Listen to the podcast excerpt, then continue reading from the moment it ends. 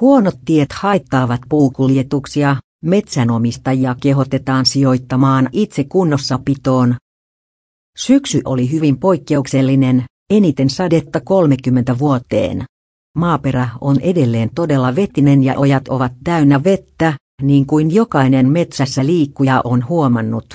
Näin korjuuolosuhteita kuvaa korjuuolosuhteita Stora Enson metsäjohtaja Janne on käynyt hyvin, mutta